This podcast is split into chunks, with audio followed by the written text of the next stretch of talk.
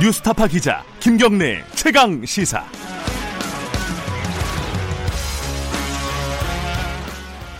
김경래 최강 시사 2부 시작하겠습니다. 탄력 근로제 관련된 협의가 경사노위 본회의에서 의결이 결국은 안 됐죠. 어, 청년 여성 비정규직 대표 3인이 회의에 불참을 해서 논의가 안 된 건데요. 이게 결국 국회로 어, 결론을 내리지 못하고 넘어가게 된 겁니다. 어, 국회에 넘어가서도 논의가 계속 좀 어, 넘어야 될 셈이 많은 것 같은데 여러 가지 어, 노동 현안에 대해서 오늘은 이재갑 노동부 장관 연결해서 좀 물어보도록 하겠습니다. 안녕하세요. 네, 안녕하십니까? 네. 어, 노동부 장관이 이 정부 들어서 문재인 정부 들어서 가장 힘든 부처가 아니었나라는 생각도 들어요. 일자리 어, 문제도 그렇고요. 네, 그렇게 말씀하신 분들 많이 있습니다. 예. 최근 현안도 이 예컨대 이제 탄력 근로제 같은 경우에 경사노위에서 거의 뭐 합의가 이루어진다라는 뭐 얘기도 있었는데 결국은 부결이 됐습니다. 어떻게 보셨습니까? 아, 우선 정확하게 말씀드리면, 네. 어, 탄력 근로, 탄력적 근로 시간제와 관련해서는 노사 단체, 네. 노사 단체 간에는 어, 합의가 이루어진 것이고요. 네. 그것이 경제사회노동위원회에서 의결 절차를 거치는 과정에서 네. 의결이 이루어지지 못했다. 이렇게 표현하는 게 맞습니다. 아. 그래서 예, 예. 그래서 노사 간에는 네. 합의가 이루어졌고 네. 다만 이제 의결 절차를 이루지 못했다. 이렇게 어, 말씀드리는 게 맞고요. 예. 어, 요 문제에 대해서는 어, 의결 절차가 모처럼 만, 아주 굉장히 노사단체가 어렵게 네. 어, 많은 논의를 해가지고 만들어진 그 합의안인데도 불구하고 의결 절차가 이루어지지 못한 부분에 대해서는 어, 저희 정부에서도 매우 안타깝게 생각합니다. 네. 굉장히 유감스럽게 생각하고요. 그래서 이 부분에 대해서는 그때 어, 본위원회를 하면서도 네. 일단 현재까지 논의 경과, 네. 논의 경과를 한다면 노사단체 간의 의제별 위원회에서 합의를 이루었다라는 그 합의한 내용과 그다음에 본위원회에서 의결 절차를 두번 어, 하려고 네. 하였으나 이제 계층별 위원들이 불참하면서 의결이 이루어지지 못했다 라는 경과, 예. 이 경과를 일단 국회에 넘기고 예. 다시 한번 본위원회를 개최해서 네. 그분들이 참여해서 의결 절차를 다시 한번 완성해 보자 이렇게 어, 논의를 모았었습니다. 그 아까 말씀하셨듯이 노사 간의 합의는 있었지만은 이게 사실 네. 노조가 없는 회사들이 좀 불안한 것 같아요. 이 예, 청년 예, 그런 말씀. 예, 여성 비정규직 쪽에서 불참한 이유도 그게 큰 것 같고요. 이건 어떻게 좀 해결을 해야 될까요? 어, 그분들은 그, 그 사항에 대해서는 네, 어, 저희도 어, 그 분들을 어, 네. 사전에 만나서 어, 충분히 말씀을 드렸습니다. 네, 우선 어, 이 탄력적 근로시간제는 예, 근로자 대표와의 서면 합의에 의해서 어, 도입하게 되어 있고요. 예, 여기서 이제 근로자 대표로 한다면 어, 노동자의 과반수를 대표하는 노동조합이 있는 경우에는 그 노동조합이 이제 합의할 수가 있고 예, 과반수를 대표하는 노동조합이 없는 경우에는 별도의 근로자 대표하고 합의하게 되어 있는데 예, 이제 그분들이 이제 우려하는 부분은 노동조합이 없는 경우에 사용자가 임의로 어, 노동자를 선택해서 네, 합의를 할 수, 하면은 이제 오남용되지 않느냐라는 사항에 대해서 굉장히 불, 그 불, 불안하시다는 말씀을 하신 것이고 네, 요 부분에 요 부분에 대해서는 제가 충분히 설명을 드렸습니다. 우선 요 근로기준법에 나와 있는 근로자 대표에 대해서는 네, 고용노동부에서 아주 명확한 지침을 가지고 있습니다. 네, 그래서 조금 전에 말씀드린 것처럼 사용자가 임의로 선출하는 네, 어, 근로자 대표하고 합의한 경우에는 그건 절대 어, 근로자 대표로 어, 인정되지 않습니다. 네, 근로자 대표라고 할- 하려고 한다면 전체 근로자를 대상으로 해서 네, 요 탄력적 근로시간제에 관해서 내가 대표권을 행사하는 것이다. 라는 것을 명확하게 한 상태에서 선정된 근로자 대표하고 서면을 해- 합의해야 된답니다. 그래서 음. 만일에 네, 사업장 회사마다 가면 노사협의회는 대부분 구성이 되어 있는데 네, 노사협의회의 근로자 위원들도 대표가 될 수는 있습니다. 네, 이 경우에도 어, 반드시 그분이 탄력적 근로시간제와 관련해서 내가 대표권을 갖는다라는 위임 절차가 반드시 노동자들 사이에서 있어야 하지만 근로자 네. 대표로 인정됩니다. 그래서 이 사항에 대해서는 앞으로 어, 저희 이게 입법화가 된 이후에도 네. 저희 고용노동부에서는 노동조합이 없는 사업장에서 오남용이 발생하지 않도록 네. 이런 사항에 대해서는 철저하게 지도 감독할 생각입니다. 그러니까 그 노조가 없다 하더라도 대표성을 인정 인, 대표성이 인정되는 노조의 대표와 합의를 해야 된다. 사용자가. 예, 노, 대표성이 있는 그런 노동자하고 합의해야 한다라는. 그러니까 그 대표성을 어떻게 담보하는 거죠, 근데? 노조가 없으면은? 노조가 없는 경우에 예. 어, 투표해가지고 대표를 선정할 수도 있고요. 예. 근로자들, 노동자들 사이에, 사이에서 의견을 모아가지고 투표 네. 절차가 없다 하더라도 의견을 음. 모아서 의견을 모아서 요 분이 우리의 대표다라고 이렇게 선정하는 절차가 필요하다는 말씀입니다. 예. 지금 그러면 국회로 이 사안을 넘겼으니까 좀 국회에서는 원활하게 처리가 될 것으로 보십니까? 어떻습니까, 지금?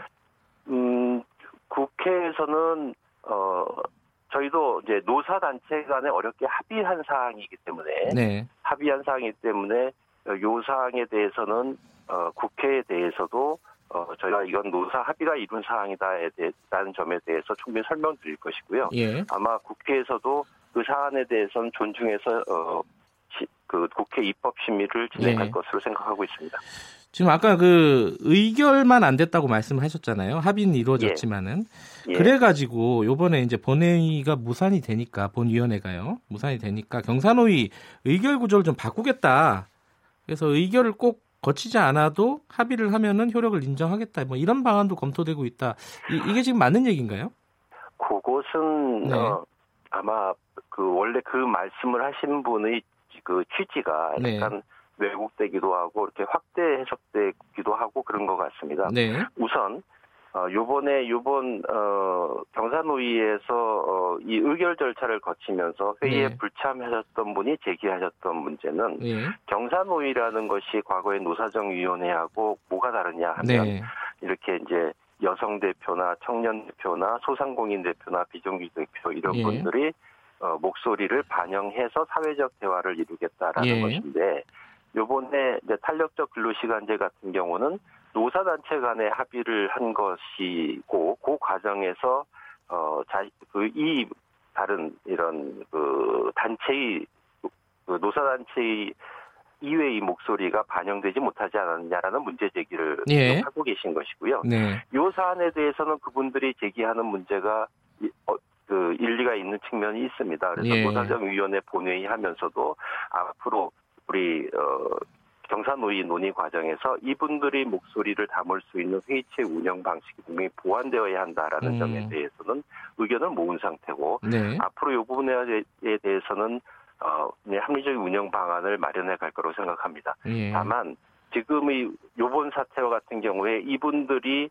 불참을 해버리니까 아예 네. 회의가 무산되는 상황이 어, 생겨버리니까 예. 요 분야에 대해서는 재발 방지가 아울러서 함께 필요하다라는 점에 대해서도 얘기가 네. 있었습니다. 그래서 어, 그분들이 목소리를 담아가는 회의체 운영 방식을 어, 보완을 하면서 네. 한편에서는 이렇게 회의가 불참이 돼버리면은 회의가 무산되는 방식에 대한 보완도 가치가 논의가 될 필요가 예. 있다고 생각합니다. 알겠습니다. 그 최저임금 얘기로 좀 넘어가 볼게요.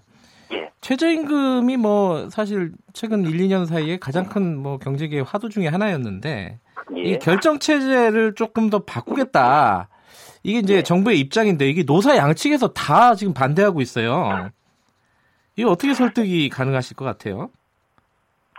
어, 노사단체 이 최저임금의 결정 구조와 관련해서는 네. 이제 노사단체가 어, 반대의 입장을 견제를 하고 있습니다. 네. 어, 그렇지만 이제 그 내면을 들여다보게 되면 네. 이제 노, 노동단체에서 반대하는 이유는 이게 혹시 어, 최저임금이 속도 조절론으로 이어지는 게 아니냐라는 그렇죠. 생각 때문에 반대하는 것이고요. 네. 그 다음에 이제 경영계 쪽에서는 어, 차등 적용부터 시작해서 많은 것을 요구했는데 요것만 고치는 거 가지고는 좀 부족하지 않느냐라는 네. 측면에서 얘기하시는 것이라고 입니다. 네. 그래서 사실은 최저임금의 결정 체계를 가- 변경하는 그 어, 네. 부분에 대해서는 노사 단체 어디든 간에 이것은 좀, 좀 중립적인 사안이라고 저희는 판단하고 있고요. 네.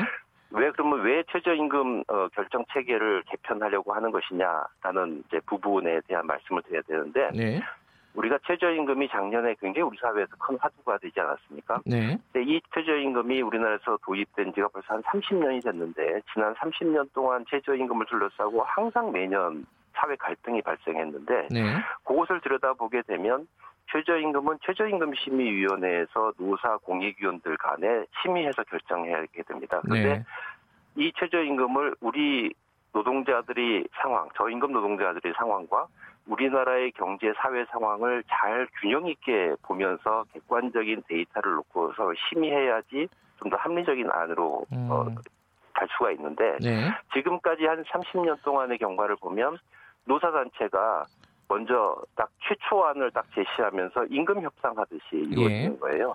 그러다 보니까 결국은 굉장히 큰 갈등으로 이어지게 되고 항상 어, 대부분의 경우에 노사단체 한쪽은 뛰쳐나가게 되는 네. 어, 그리고 나머지 분들만 모여서 최저임금을 결정하게 되고 이 과정에서 갈등도 생기고 그러니까 어, 항상 문제가 발생하는 문제가 네. 있었습니다. 그래서 이렇게 하지 말고 최저임금 심의를 노동자들의 저임금 노동자들의 상황과 그다음에 우리 경제 사회의 상황을 같이 객관적인 데이터를 놓고 거기서 좀 심의할 수 있는 범위를 정하자라고 예. 해- 해서 이번에 최저임금 결정 체계를 바꾸게 되는 것이고요. 예. 이것은 이제 구간 설정 위원회라는 것을 따로 둬가지고 전문가들이 모여가지고 이런 객관적인 데이터를 놓고 네. 아 지금 상황이라고 본다면 최저임금 심, 심의할 수 있는 범위가 어디서 어디까지다. 우리가 네. 소위 얘기하는 심의기관을 먼저 결정을 하면 그 심의기관을 놓고 이제 노사 공익위원들이 모여서 심의할 수 있도록 하자라는 예. 것이 저희 취지입니다.